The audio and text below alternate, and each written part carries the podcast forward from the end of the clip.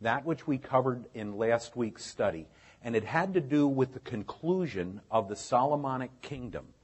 As you'll recall, Solomon was coming, and, and I think most of you were probably here the last time that we started this. Solomon is coming to the conclusion of his reign, and he is about to uh, pass along to his son Rehoboam the, uh, the authority as the king. Um, we did an evaluation of what the Lord had given as instructions concerning the king of Israel and how well Solomon met those qualifications at the end of his reign. And what we know about him was this he had been chosen by the Lord. And that was one of the things that the Lord had suggested in the book of Deuteronomy. He talked about how when Israel desires to have a king, God gave a list of, of things that he wanted observed in the process of putting the king into place, even though it was not the highest intent of the Lord.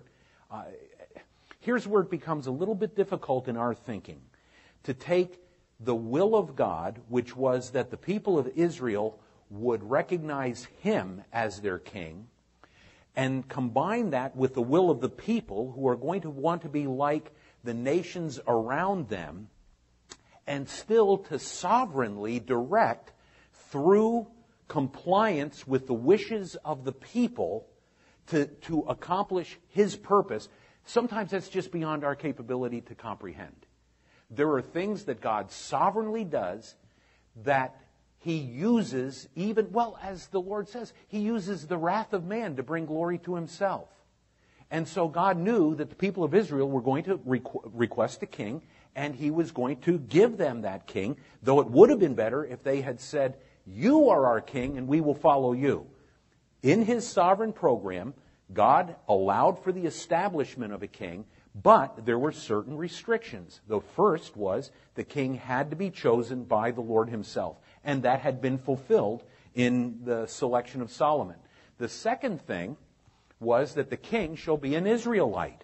That was fulfilled. And so there was success on those two dimensions. But then the next requirement was that the king shall not multiply, and we missed a word in the note. So if you would add horses to that line, that was not done because we are specifically told that Solomon had accumulated a vast number of horses. What was so important about that? What, why, why was that such a big deal? Someone that wasn't here last week. It was a military issue. It was a matter of trusting in self. Though the Lord made it clear that our confidence is not in horses, it's not in chariots, it's in Him. But the king is going to try to bolster his hold on the kingdom by accumulating that which would be the most effective tool in military conquest. And so he got the horses and he got the chariots and he disobeyed what the Lord had said. Another requirement was that the king was not to go back to Egypt. Well, the Bible specifically tells us that to get all these horses, do you know where Solomon went? Went back to Egypt to get these horses. And so he disobeyed there. So once again, there is a failure. The next issue was that the king shall not multiply wives. 300 wives, 700 concubines. Failure. He disobeyed. Next, the king shall not multiply silver and gold. Though there was silver and gold that was used extensively in the construction of the temple, what is, seems to be implied at this point is that the king himself was not to be accumulating this vast amount of wealth for himself and even for the nation, because once again, this became an issue of where your trust would reside. Does, I, I mean, today we would look at this in a much smaller capacity. But you know where a lot of people find their trust? In their bank accounts. Well, a lot of people have found out that that's not a place to have your trust. And so this is a principle that goes way back, even to this day, and once again, there is failure. And then following that, there was to be a copy of the law written by the king himself, and he was supposed to be continually reading the law as a reminder of what God's requirements were. Now, I will say this. At this point, we don't know for sure because the Bible does not tell us specifically that Solomon did not do that, but the fact that it doesn't tell us that he did would make us lean toward the idea that perhaps that was another requirement that was not fulfilled. And then finally, the king was not to be proud. And yet you find within his life, though, the, again, the, the specific terminology is not used to describe his uh, involvement with pride, uh, it seems to have been there by evidence of his own behavior. So, that would be a quick summary of the, the uh, failure of compliance that Solomon had with the requirements of the Lord to be the king of Israel. Why didn't the Lord remove Solomon from being king in light of all these failures?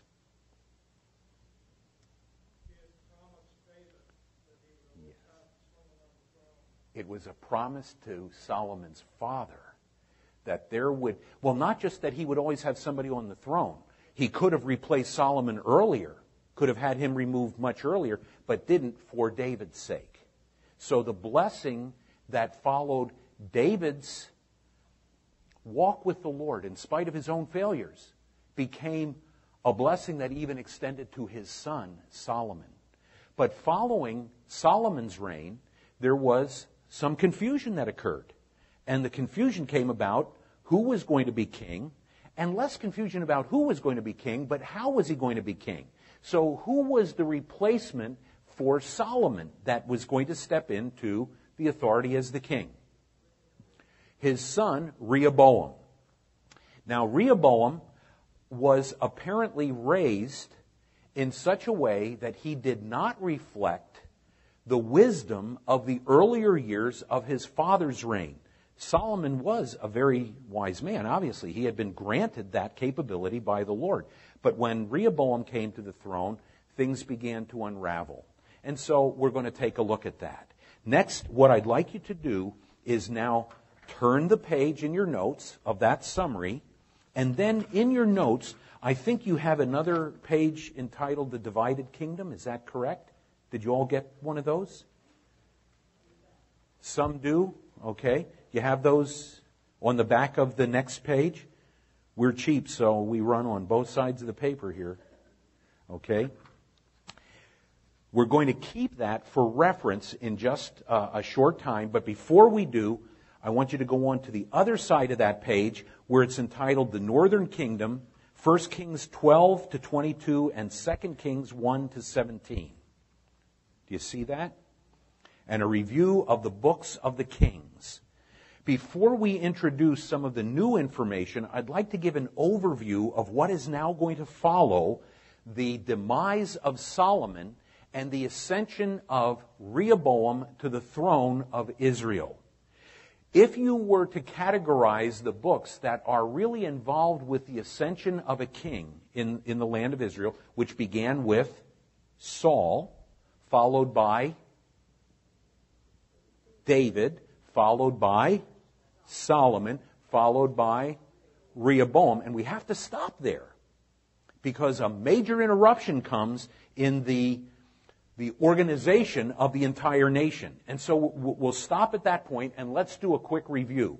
If you go back to the book of 1 Samuel, you have there a book that would be identified as a book in transition. Oh, okay. I forgot to give you this. These were some of the adversaries that Solomon had to deal with, okay? I'll give you those of you who don't have that information. That's back on the last sheet that I told you to just turn. Okay? He dealt with Hadad, Rezin, and Jeroboam, and Jeroboam is going to come into play very prominently, very, very quickly, very soon. Okay? All right. Hmm. Yes, if you will, please. That's, I don't care. That's a neat picture. Wow. Boy, I like that. Maybe, we'll just leave that one up and I'll tell you all the rest. How's that? No, Rick. Okay. There we have that divided kingdom. But before we go back to that, let's do a review of these books of the kings. First Samuel was a book of transition. It was a book that took us from the time of the judges into the establishment of the kingdom in Israel. Second Samuel was the book of David's administration. The first king, Saul, had disobeyed on a number of occasions some very, very specific directives from the Lord, and he was removed. His uh, line did not continue as uh, regents in Israel. But David took the place, and he became the administrator of the nation. Next, First Kings was a book of disruption. This is when the, the upheavals begin uh, to take place in the, in the land and, and with the, the people and with the kingdom itself. And then Second Kings deals with the dispersion. And the dispersion involves two different dimensions of Israel's experience. Northern tribes being dispersed by the Assyrians, never to come back as a people per se to the land of Israel. And the southern tribe of Judah, which will clarify some of that in just a few moments, was taken captive for a period of 70 years, but then they were returned to the land, and they were essentially the forerunners of the people who 400 years later were going to reject the coming Messiah. And undoubtedly, some of the dispersion of the northern tribe had returned to Israel by that time. But by and large, the people of the northern tribes had never come back together again. And, and quite frankly, they're still scattered uh, around the face of the earth.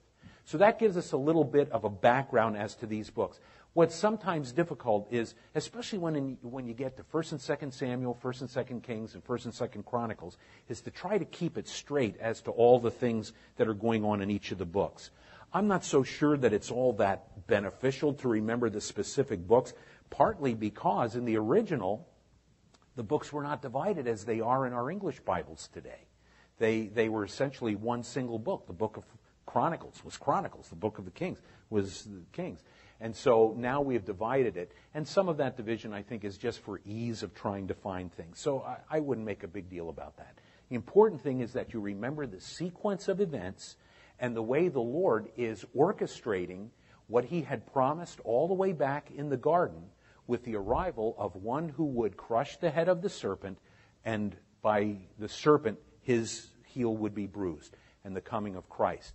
We're seeing that now begin to take some pretty specific form because that king is going to come through a particular tribe, the tribe of Judah. That tribe is going to stand essentially by itself with some allegiance given by the tribe of Benjamin to them, but for the most part, the rest of Israel is going to be divided from that tribe of Judah. And from the tribe of Judah, there is going to be one from whose family that king would arise, and it was through David, who would have a son who would reign on the throne forever. Okay, so you're, you're beginning to see these little pieces now all weaving together historically. And so we move on from there. The next thing we want to look at is an overview of Israel itself. Now, I've made mention of the fact that there is a division coming in the land of, um, or I should say, a division among the Israelites at large. And we did touch on this again last week, but if you were not here, I just want to be sure that we're clear in our thinking. A division is going to take place that is going to take 10 of the northern king, uh, 10 of the northern tribes and bring them under the reign of a king who is not part of David's family the tribe that will remain faithful to David's family and follow the king that has descended from David, David, Solomon, Rehoboam, is going to be Judah. And we're going to be looking at these two kingdoms now in separate form. The north being called Israel, sometimes being referred to, and do, do any of you remember what we mentioned last week? What other name is often given to the northern tribes, the ten northern tribes? Ephraim.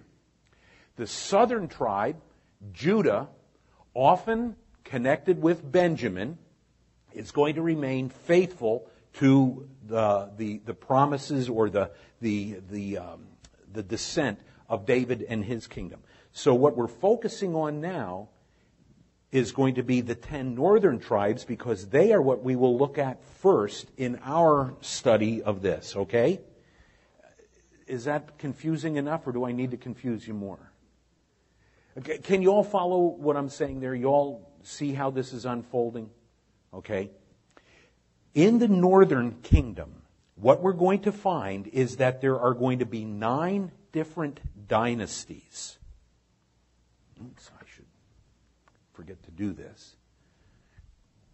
Do any of you know how many kings are going to reign in the northern tribes? you can quickly count them, right? I'll get to it before that. 19 different kings. Do you know what the average reign was for each of the kings in the northern tribes? No, it was a little bit longer than that. 11 years. How many good kings were in the north? There were none. There were eight that died violent deaths and there were no spiritual revivals. Now that's going to make it very easy for us to remember as far as the spiritual climate in the north because nothing of a positive nature spiritually occurred in the ten northern tribes.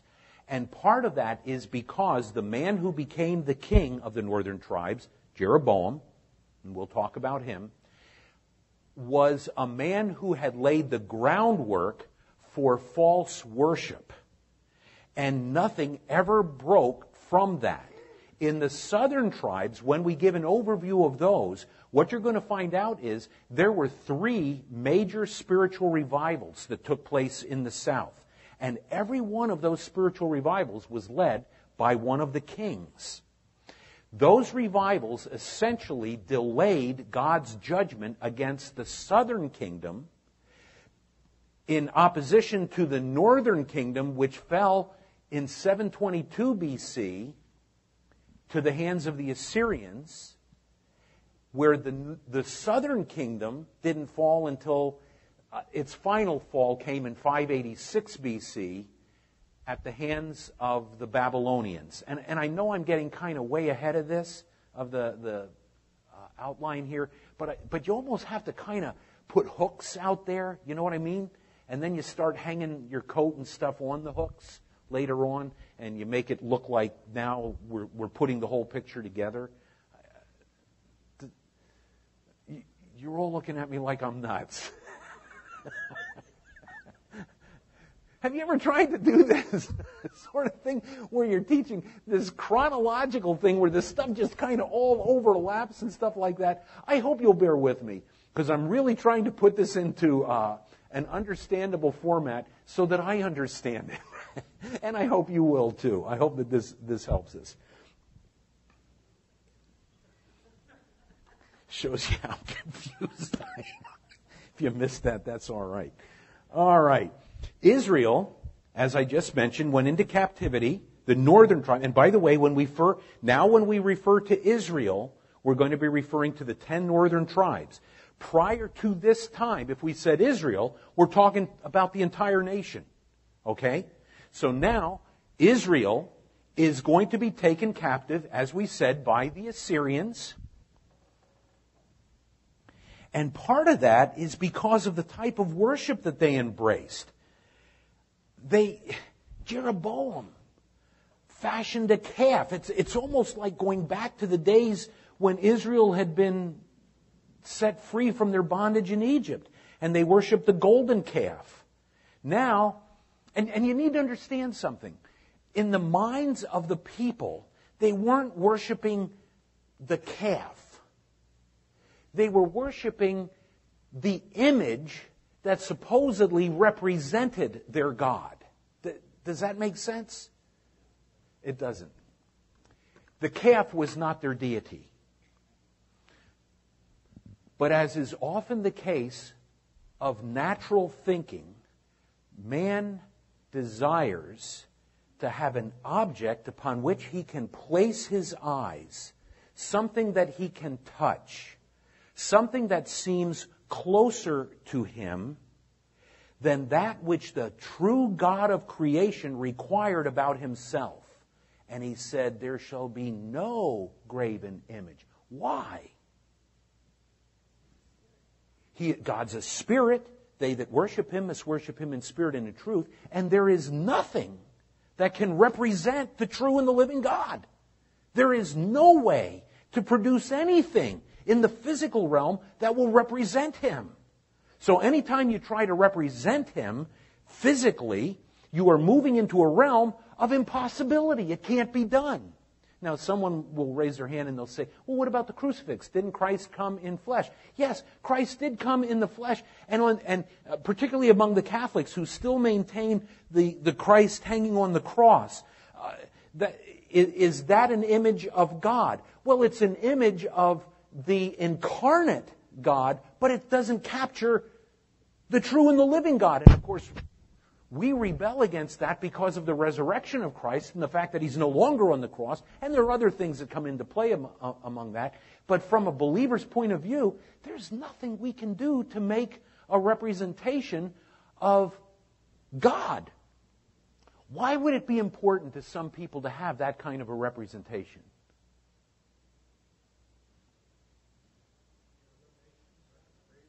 The other nations had them. I'm sure that that had some influence. You already have that invading Israel's way of thinking, Israel as an entire nation under Solomon, because these wives brought in their false gods. And it's kind of like, wow, look at this. The Egyptians, they've got Ra. They can worship the sun. And, and they've got the calf, and they've got all the different elements of, of um, physical being that they can represent as their gods, which, by the way, God Himself brought judgment upon those in the plagues. Somewhat significant. Why else? If you have an, um, a physical image, you know what it does to people? It draws them to that image. You say, well, now, why do you say that? I'm going to jump ahead in time. Jeroboam has become the king. He doesn't want the people of Israel going back to the temple to worship the true and the living God. So what does he do? Not high places. He fashions the calf and puts it in wherever he put it. It was in the northern kingdom because he did not want the people going back down to the south because he was afraid if they got back down to Jerusalem, they would begin rethinking their support of him as king. So he put the calf. Dan and Bethel. There were two of them. And so the people now would congregate in Dan and Bethel because that's where their God was represented almost without exception, there are political motivations behind these events that we look at as spiritual issues. And quite frankly, there is something spiritual behind the political events, but it's a demonic spirit that uses political intrigue to capture the hearts and the minds of the people. Does that make sense to you all? No? Let's put it this way. Jeroboam didn't want the people of Israel going back down to Jerusalem, so he fashioned two of their gods that they would fall down and worship, put them in a place that would be much more convenient for them to go. It brought them together as a rallying point, and they would not turn their back then on Jeroboam as their king. Does that make good sense? That's why he did it. Okay. All right. What's that? Is that gooder? All right. We want to be gooder. Okay. Um, the capital, he made Samaria.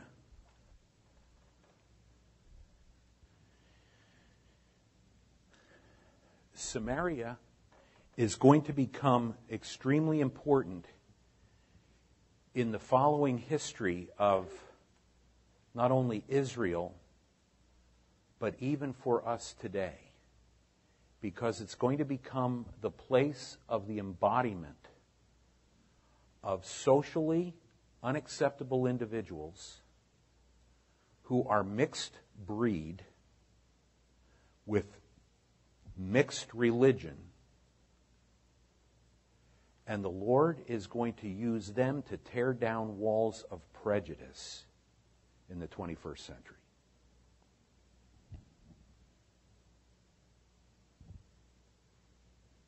This fellow by the name of Franklin Graham has captured that idea by calling one of his primary ministries Samaritan's Purse. Good name. Reminds us of something very, very important. Okay? All right, to this point, any questions? All right, we're laying down a lot of groundwork and we still have time, so we're going to roll on. For what reason was there a division between Israel and Judah? Now I want you to fill in the blanks. What happened that caused this division that we are now observing and recognizing that took place between the northern tribes and Judah? All right, I'll tell you what, Patty, you've already answered one question, okay? And you, you sit down here in the front, and that makes me nervous. And part of it's because, well, yeah, I know, but see, then people in the back can't hear when Patty answers. You can't hear them when they're in the back? Why don't we just go home? no, I'm just kidding. I'm just kidding. All right. Go ahead.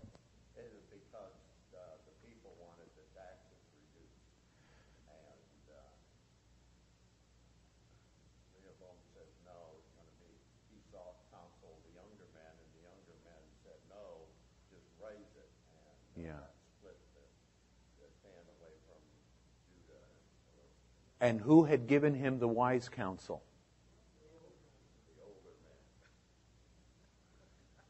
All right, how far shall we go with this? You, you want me to go the whole way? But then what happened? Well, no. See, that's what divides churches. Okay? So, in this case, the older men gave good wisdom and good wise counsel. And here's what happened. Do you remember how the Lord said about the king he was not to accumulate silver and gold? Do you know how Solomon did that? It was taxes. It was stuff on the back of his people. And I think that they were okay with it during Solomon's reign. I think that they worked that okay because they saw where, where it was going. They saw how it was being used. It was being used for the construction, even though David had accumulated a whole lot of the stuff for the building of the temple. There were still other accoutrements that would go along with that. There was the establishment of the security of the kingdom from the human point of view. You had to maintain an army, at least from the natural way of thinking.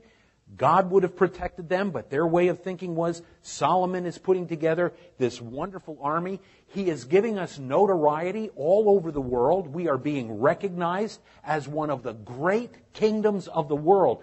People from all over are coming to our land. Doesn't that kind of make you proud? And I think they were able to live with that for a while, even though it was not good. But they're proud about what they are as a people, but now they're starting to feel the pinch. And they're saying, listen, we have accumulated all of this wealth under Solomon, and now Solomon is dead. Rehoboam, we're asking you, back off. Ease up on our taxes, ease up on the requirements that where we have to provide, where each of the tribes has to provide one month of, of provision for the army and for the political hierarchy in the land. And every month, each of the tribes had to contribute the appropriate food and the things that were necessary to keep the government running. And they're saying, okay, can we have some relief? And here's what was neat about the council. The older people saw what was going on. They saw what was happening, and they understood that in the hearts and the minds of the people, there, it wasn't it wasn't that the people were trying to undermine the kingdom. They just wanted a reasonable approach to the way they were being governed. And they said, we can get by quite well without all that's going on with these taxes. why don't you ease up? If Rehoboam had done that, from the human point of view, once again, here we have the human perspective and the divinely sovereign plan that overrides that human perspective. Here comes this good counsel. Just ease up and the people will stay with you. And there would not have been a division in the land. But instead of following that advice, Rehoboam goes to the younger men who perhaps were enamored by things that to them were much more visible and much easier to handle. I mean, let's face it. Why would people support a Gaddafi today? Why would there be people in Tripoli who would support Gaddafi? Because of what they get out of it. They're being well cared for in Tripoli. The rest of the people are paying through the nose.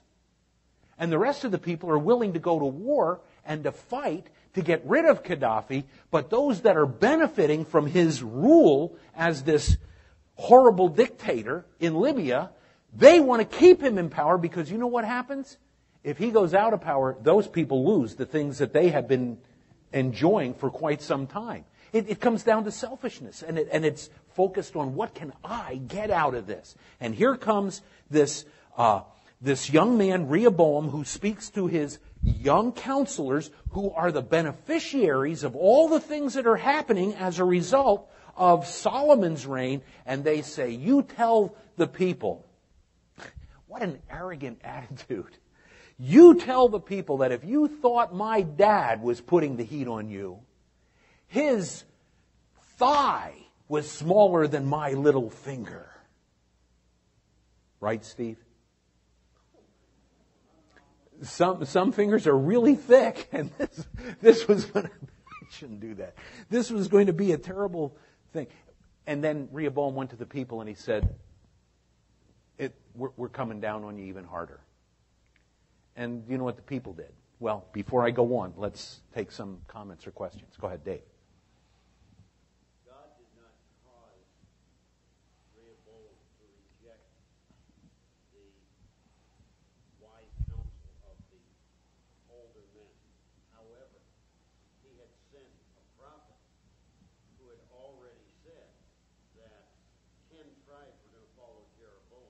Mm-hmm. So the real reason that there was a division between Israel and Judah is God had ordained it. That's where what I'm trying to describe with this human, the human front that makes things look like people are calling the shots, but the divinely sovereign plan that comes over top of that. You're, and if you're not familiar with what Dave is making reference to, earlier in Jeroboam's life, in fact, this occurred while Solomon was still alive. The prophet came to Jeroboam, took the garment that he was wearing, tore it into 12 pieces, and said, Take 10 of those. And when he picked up, Jeroboam picked up the 10, then the prophet said to him, You are going to be the king of 10 of the tribes of Israel. And Solomon found out about that, and what did Solomon spend the rest of his life trying to do to Jeroboam? Try to kill him. So Jeroboam fled to Egypt and hid in Egypt until this whole transition began to take place. And by the time Jeroboam came back, the people were ready to accept him now as the king, especially in light of the taxes that were going to occur. Okay? I saw another hint. Rick. Oh, yeah. Absolutely. Yes. Yeah. Oh, yeah. And they had his ear. Absolutely. Absolutely. Now, one thing we don't want to do, and, and this is where a real danger comes in, we don't want to believe for a moment that every time older people give advice, it is the right thing. Now, I know I'm going to be walking on thin ice here, but see, here's what happens.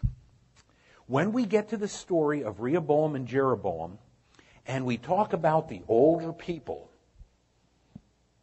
all the whiteheads go, And the younger people go, This is not a principle that is universally applied. See, I struggle because I know that this is how it can go. Because, see, now I'm one of the older people. And I'm saying, okay, you young people, you ought to listen to us. But I'll be honest with you, sometimes young people have good ideas too. They do. Some, sometimes. Look at this. The whitehead's down here. Sometimes. no, and, and here's, the, here's the other thing. For younger people, you better understand that the years of experience and knowledge accumulation brings with it wisdom that sometimes younger people do not see. I think this is a very good principle to think about deeply. But I also believe that we would be mistaken if we made this a universally applied principle. Okay? And I'm just trying to be reasonable about this. There are times, because let's face it, those of us who are older are dying off. And some are wishing some sooner than later. and the younger people are going to have to take over and they need to develop wisdom, and some of their ideas are very, very good. So I just want to keep that in balance, okay?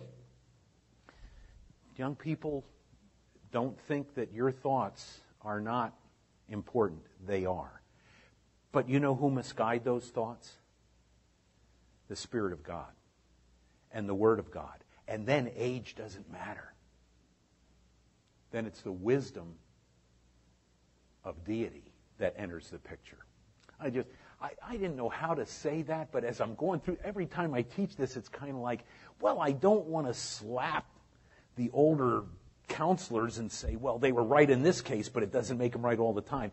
But they were right in this case, and it doesn't make them right all the time. And the younger people, they shouldn't feel like they've got nothing to contribute because they are the ones that are going to have to take over when we're gone.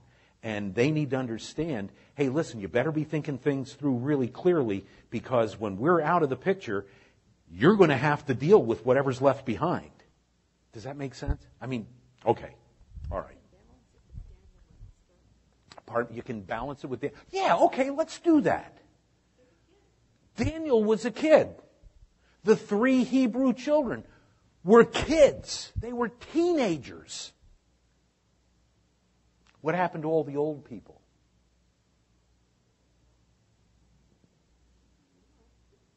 They apparently blew it. So there's a balance here, isn't there? I stop there. How far wrong can you go when you stop with the balance? All right, we are out of time now. Do you have any questions or comments about anything we've said to this point? Anytime you start talking about age, you start getting into trouble. But, folks, I don't want us to think for a moment that any particular group has a corner on the truth. Okay? We have to be very, very willing to evaluate everything we do in the light of God's Word. Any questions? Good night.